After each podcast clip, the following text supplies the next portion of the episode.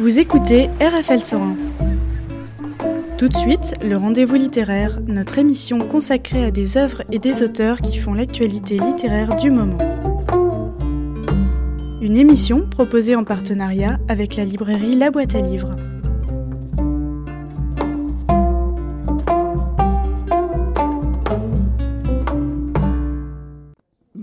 Je suis ravie d'être en compagnie de Tiffany Tavernier, romancière, scénariste et biographie. Bonjour. Bonjour. Vous publiez votre nouveau roman En vérité Alice aux éditions Sabine Vespicer, un roman que on lâche pas. Alice est, en couple hein, depuis cinq ans et beaucoup de personnes vont-ils se reconnaître dans ce couple? Alors, j'espère pas beaucoup de personnes, mais je sais pour avoir enquêté sur l'emprise qu'il y a beaucoup, malheureusement, euh, malgré tout, de gens qui se retrouvent dans ces situations d'emprise. Alice n'est pas un cas isolé. Et alors, son homme que vous nommez pas, vous ne le nommez jamais, alors, est-ce que c'est un pervers narcissique? Alors, pervers narcissique, euh, là, il y a des différences hein, de, perversion et euh, de, mise en abîme de l'autre. je pense en tout cas, en tout cas, il est clair qu'il est, euh, il est pervers à l'endroit d'Alice et qu'il euh, ne vise qu'à sa démolition et à sa destruction.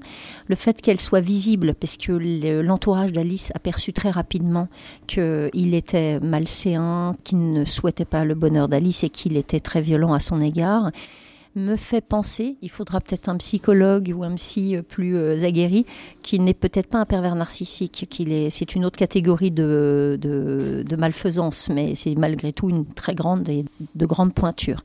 Mais il est visible. Il ne triche pas euh, à l'endroit du, de l'extérieur et du dehors.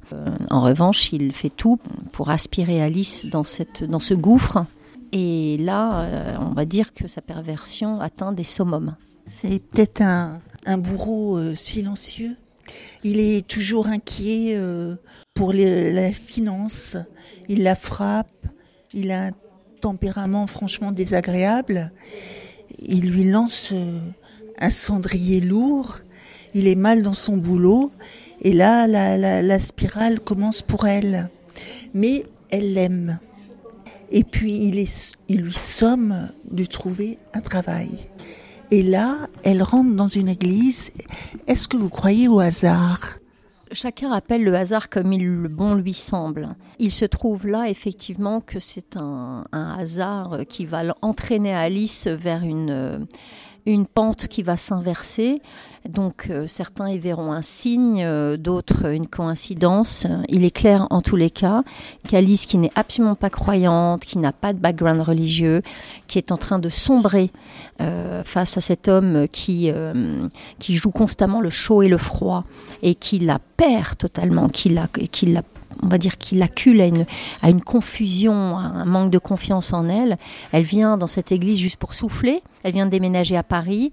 Tous les regards la transpercent, toute les, la, foule. Et effectivement, elle, elle va dans cette église trouver complètement par hasard ou pas par hasard, selon le rapport au réel de chacun. Et là, franchement, je vais pas mettre moi de mots là-dessus. Moi, ça m'a amusé et j'aime bien évidemment le, romancier ou la romancière que je suis euh, de, jouer sur tout d'un coup des, des signaux qui, arrivent, des propositions de l'existence et de la vie qui arrivent. Et il s'agit euh, pour la personne, ou toutes les personnes que nous sommes, de saisir les occasions qui se présentent. Là, elle euh, la saisit de façon hasardeuse, puisque c'est pas intentionnel. Ce journal dans lequel figure une annonce à laquelle elle va répondre. Elle obtient un job et euh, c'est un miracle pour elle parce que elle cherche, elle cherche et puis finalement elle est recrutée assez facilement par monseigneur Berthier. C'est vraiment, euh, oui, c'est un miracle parce que quand vous êtes dans une emprise, ça fait cinq ans qu'elle y est, elle est exsangue, Alice, à cet endroit-là, au tout début du roman. Elle n'a plus aucune confiance en elle, elle a perdu tous ses repères, il les a on va dire, annihilée.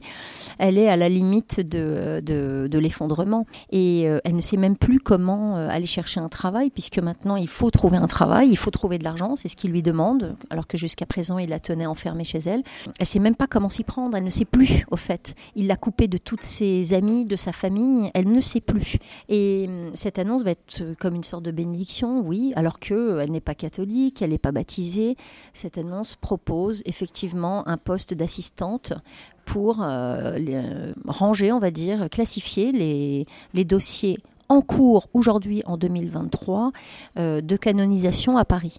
Donc elle va se retrouver tout d'un coup plongée dans un monde dont elle ne connaît ni les codes ni les règles et pour classifier et mettre de l'ordre dans une des procédures les plus complexes qui puisse exister puisqu'elle existe depuis mille ans. J'aime beaucoup m'amuser à ça, moi, dans mes romans, que mes personnages un peu paumés, euh, ordinaires, se retrouvent propulsés dans des mondes totalement incroyables et auxquels bah, ils n'avaient jusqu'au moment de poser le pied, euh, que ce qu'ils choisissent pour Roissy ou même pour l'ami, de poser dans, le pied dans le bureau des causes des saints, c'est comme ça que ça s'intitule, le promotorat des causes des saints. Alice n'en avait jamais entendu parler, ne connaissait vaguement peut peut-être quelques saints euh, sur le calendrier, mais c'est tout. Et tout d'un coup, elle se retrouve au cœur de la machine. C'est une machine incroyable. C'est juste incroyable. Et, à partir de là, ben, qu'est-ce qui se passe? Comment ça, la lumière va jouer sur elle? Comment la sainteté, euh, tous ces dossiers en cours qui racontent des trucs incroyables, comment ça va jouer sur elle? Comment ça va se, comment ça va surtout orienter son regard et modifier peut-être son regard sur, cet homme auquel elle s'accroche et euh, qu'elle veut impérativement sauver. Parce que si elle reste, c'est aussi parce qu'elle pense et qu'elle l'excuse et qu'elle ne cesse de le pardonner parce qu'il a un passé très douloureux et qu'elle euh, elle se dit, moi je suis plus forte et je vais parvenir à sauver cet homme malgré sa violence, elle n'est pas stupide, malgré sa, méchanceté, je, je, tout ça, elle, elle pardonne en fait. Elle pardonne, elle pardonne, et plus elle pardonne, plus elle s'enfonce. C'est le syndrome du sauveur Oui, c'est le syndrome du sauveur. Alors là, pour le coup, euh, il y en a beaucoup. Euh, parmi nous. Et, pour avoir le syndrome du, sauveur, sauver l'autre, c'est euh, c'est être aussi dans une forme de confusion. C'est penser qu'on peut sauver totalement l'autre. Et qu'on est donc quelque part, on se retrouve dans une position de toute puissance un peu comme les tout petits enfants. Et c'est vrai qu'Alice, elle a là-dessus, elle est confuse, elle, est persuadée qu'elle peut le sauver et elle est prête à tout. Ce qui est terrible, c'est souvent la technique de l'emprise. Hein.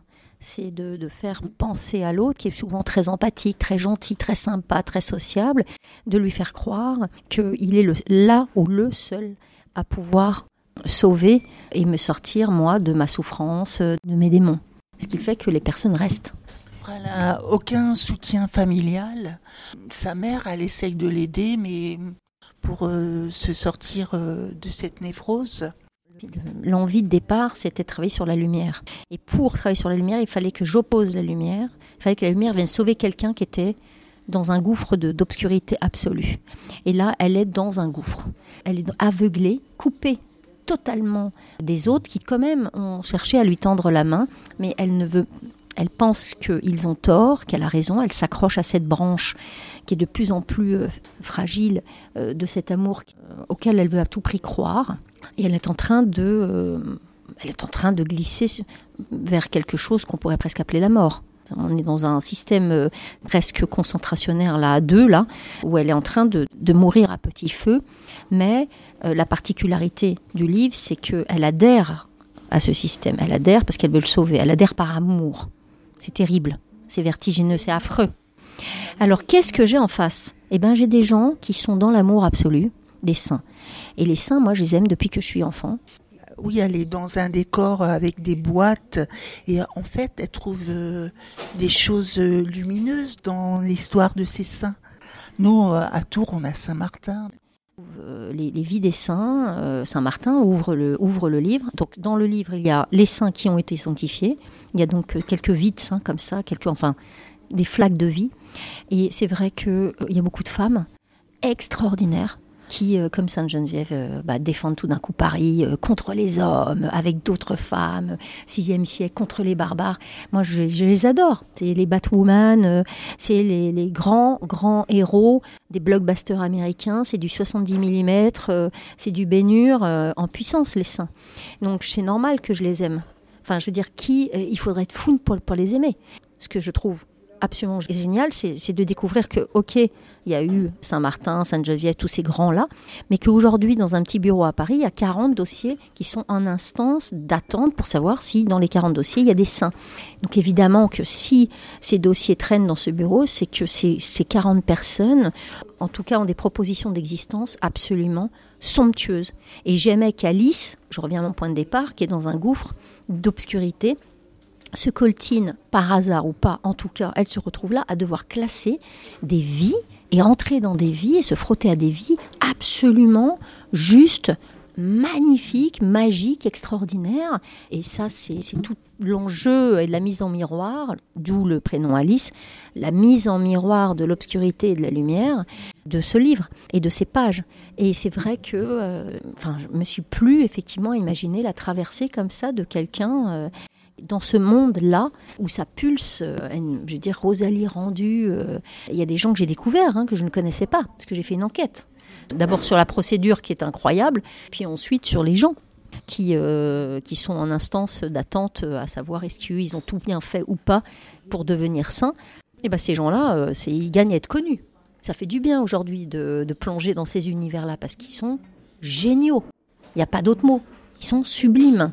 C'est toujours agréable aussi et j'aime bien, après avoir écrit L'ami, qui est quand même euh, un livre qui travaille la ténèbre et bon, c'est une plongée quand même assez dark, même si euh, il y a quelque part euh, une, relevée. Là, j'avais vraiment besoin de vivre dans cette écriture quelque chose qui touche à la lumière, oui, et, au sublime, quelque chose de l'ordre du sublime. Et alors, c'est plus difficile d'écrire sur la lumière que les ténèbres? Le fait de travailler la ténèbre ou la lumière, la ténèbre, elle vous donne un énorme coup de poing. Vous êtes KO. C'est one shot. C'est pour ça d'ailleurs qu'elle est plus visible, elle est plus facile à raconter, elle est plus, euh, elle, choque en plus. Donc c'est parfait pour la télé, pour les médias. Elle a une sorte de, fulgurance. Euh, c'est clair, c'est du net. Et donc vous vous relevez de ça avec une colère massive, euh, une indignation c'est quelque chose de plus facile à travailler que la lumière, parce que la lumière, elle travaille pas du tout de la même façon. D'abord, elle se multiplie, elle propose, elle ne, vous, elle ne s'impose pas euh, à la différence des ténèbres. Elle s'impose jamais, elle cogne par petits bouts, elle se propose à vous avec mille petits signes, euh, des rencontres inopinées, euh, des situations parfois assez marioles, qui vous déplacent, qui vous, qui tout d'un coup vous déportent à un autre endroit de vous-même, vous fait voyager, vous, vous fait découvrir aussi une autre peut-être forme de relation au réel, vous transporte vers des zones, vous fait rêver. Il y a des rêves, il y a des rencontres, oui, des amours, une lecture, un livre. Ça vient par plein de petites flaques. Donc évidemment, l'écriture, elle va changer, elle va être différente parce que c'est comme une sorte d'averse qui euh, petit à petit euh, dégouline sur euh, dégouline enfin en tout cas tombe sur pleut sur Alice et au départ c'est quelques gouttes et plus elle avance dans le roman, et plus les gouttes se multiplient. C'est les gouttes du merveilleux, c'est les étincelles du merveilleux. Ça a été difficile de trouver le chemin de comment, effectivement, c'est une structure, du coup, qui est très différente. C'est pas le coup de poing de, de l'ami en départ, c'est plutôt du vide qui, tout d'un coup, tâtonne et euh, tamponne un peu comme une auto-tamponneuse avec euh, une bagnole d'abord, euh, une autre auto-tamponneuse, et puis petit à petit plein d'auto-tamponneuses qui arrivent. Et plus elle, elle, elle avance, Alice, et plus euh, l'espace se remplit de petites auto-tamponneuses qui, sont des flaques d'éblouissance, de, rapport au monde. voilà, ça, ça j'aime bien, ça j'aimais bien. et pourtant, en même temps, on lâche pas le bouquin. Vous comprenez la difficulté? Elle se croit une sainte en fait. Alors, je, vais lire quelques passages. Qu'est-ce qui m'a pris d'aussi mollement flancher là où Louise, Rosalie, Zontag, Geneviève, Martin, Ida se sont tous obstinés, comme si un tel degré d'amour n'induisait pas des sacrifices. Je suis sa sainte. Je m'allonge devant lui. Alors là, c'est je me découvre la tête de mes deux mains, je lui demande pardon. Si une fois j'ai flanché, je jure de garder à jamais mon œil fixé sur lui, de ne plus vivre que pour lui, de ne plus penser qu'à lui, Les autres, c'est de les avoir écoutés que le doute m'a saisi. Désormais, mon seul cap, c'est lui, mon seul désir, c'est lui. Plus jamais je ne le trahirai. Tant d'années d'errance avant de le connaître. En venant à moi, il m'a redonné vie. Moi, l'Alice, qui n'était rien. Moi, son élu. Sa violence, n'est-ce pas Au seul esprit brisé qu'il est donné de s'élever, il m'a testé et j'ai failli. Mais l'épreuve est passée, j'ai grandi, plus jamais je ne trébucherai. Même au cœur de la nuit, je l'aimerai, et jusqu'à la privation, l'absence de grâce. C'est à moi seul désormais qu'il revient de le faire grandir, de le faire rayonner. À lui, non. Il a déjà tant souffert, tant donné. Je suis sa sainte. Dès aujourd'hui, c'est décidé, je renonce à moi-même, afin qu'entièrement il me saisisse. Je m'abaisse au plus bas afin qu'il me resplendisse. Je suis sa sainte, je suis sa vie, sa voix. Ma dévotion dorénavant sera totale pour qu'enfin nous accédions à ce nous, deux resplendissant de joie. Et où, si puissamment je l'aime, moi, sa sainte, son tout. Alors là, c'est vraiment le sacrifice mortifère, quoi. C'est, elle confond tout, j'ai l'impression, dans ce passage-là elle est au maximum de son narcissisme. Là, là euh, dans, ces pages, oui, il y a une. Euh, on est au maximum, on est euh, au pic, au pic maximal de la, de la confusion, d'une certaine forme de confusion, oui, qu'elle opère, qui pourrait. parce qu'elle peut se penser sainte, oui, comme certains peuvent penser être comme ça quand on se dévoue. Les mères aussi, avec leurs enfants je suis allée jusqu'au sacrifice pour toi, euh, je t'ai aimé, etc. Il y a quelque chose d'infernal dans ce sacrifice euh, comme ça qui est crié, qui est, qui, est obsessionnel. Euh, comment tu n'es pas. Et, et, là, elle va jusqu'à dire, parce qu'elle utilise des mots de saint euh, il m'abaisse. Donc, au fait, euh, ces, seins, elle, elle, au départ, elle s'en empare, mais ça ne veut pas dire que parce que vous, vous croisez la route de la, de la sainteté dans des parchemins, dans des, livres, ou même euh, en vrai, parce qu'elle va croiser des disciples et des gens, pour de vrai, que vous allez vous-même euh, avoir euh, tout d'un coup une clarté, une clairvoyance. Ça peut arriver, mais c'est assez rare. Tout ce, tout ce chemin sacrificiel des saints, parce qu'il y, a du sacrifice chez les, dans les gens, euh, dans la sainteté. Il y a, ces notions-là de sacrifice, d'abaissement, d'humilité, de, de pardon. Sauf que elle transforme tout à sa propre tosse. Et là, on est un peu au, on est encore loin de la fin du roman, mais on est à un moment donné un peu euh, de, vertige au fait, mais dans le mauvais sens du terme. il, a été, il difficile et âpre d'écrire ces phrases-là, parce que c'est, euh, mais, mais en même temps, c'est important de rentrer, euh, j'aime rentrer moi dans, dans la chair profonde de celui qui ne voit pas, qui est aveuglé, qui est dans un déni, et qui jusqu'où va le déni? Jusqu'où va l'absence de clarté? Parce que c'est ça qui rend les choses encore plus vertigineuses. C'est pas tant que la personne, c'est déjà triste que la personne soit. Euh, parce qu'il y a quand même des gens sous emprise qui savent qu'ils le sont. Mais il y en a aussi beaucoup qui ne le savent pas. Et ceux-là sont les plus, on va dire, dangereux pour eux-mêmes. C'est ça qui est terrible. Et c'est, euh, j'ai tendance à, j'ai trouvé la formule, mais c'est effroyablement romanesque d'être dans un tel déni de vous dire, vous voyez quelqu'un couler à pic et il vous dit avec un immense sourire, tout va très bien. C'est effrayant. Qu'est-ce que vous pouvez faire face à ça? Heureusement, elle rencontre euh, Anso qui travaille euh, au même endroit qu'elle et, elle, elle est épatante, elle est, elle est simple, elle est lumineuse. En fait, elle va la sortir de, de son déni. J'espère pour elle. C'est un personnage pilier, hein, Anso. Hein. Je l'aime bien, c'est très Oui, oui, bah justement, je me suis amusée aussi avec euh, les préjugés qu'on a, euh, nous tous. J'aime bien jouer aussi sur nos. de faire exploser aussi les systèmes de représentation, nos préjugés, nos, nos jugements hâtifs. Euh, Anso, elle a tout, effectivement, de la cato en jupe culotte, petite chemise, les gosses, elle en a plein. et puis, bah, derrière cette Anso-là, il y a quelqu'un, absolument, oui, de magnifique. Et ça, j'aime bien euh, aller à l'encontre hum, des jugements hâtifs euh, à tout va, euh, qui veulent enfermer, catégoriser des gens, on, le fait assez fréquemment actuellement, et, de les catégoriser, de les mettre tous dans le même panier. ne veut pas dire qu'il n'y a pas eu des, j'en parle, hein, des trucs terrible dans, dans l'église. Mais c'était pas le propos là. Là, je m'attaque à, des, euh, un petit bureau euh, qui travaille que sur la cause des saints. Et il y a des gens dans ce bureau, je les ai rencontrés en plus. Je parle pas euh, de nulle part. Et j'ai rencontré ces filles. Et franchement, il y, a, y, a, quelque chose de. Monseigneur Berthet, dont on parlait au départ, qui est le chancelier, qui est l'archevêque en, en, charge de ces causes, sont des gens absolument formidables. Donc, je vais pas commencer à, parce que il s'est passé des choses terribles dans l'église, commencer à transformer le réel euh, et être complètement à charge. Là, il s'agissait pas de l'être.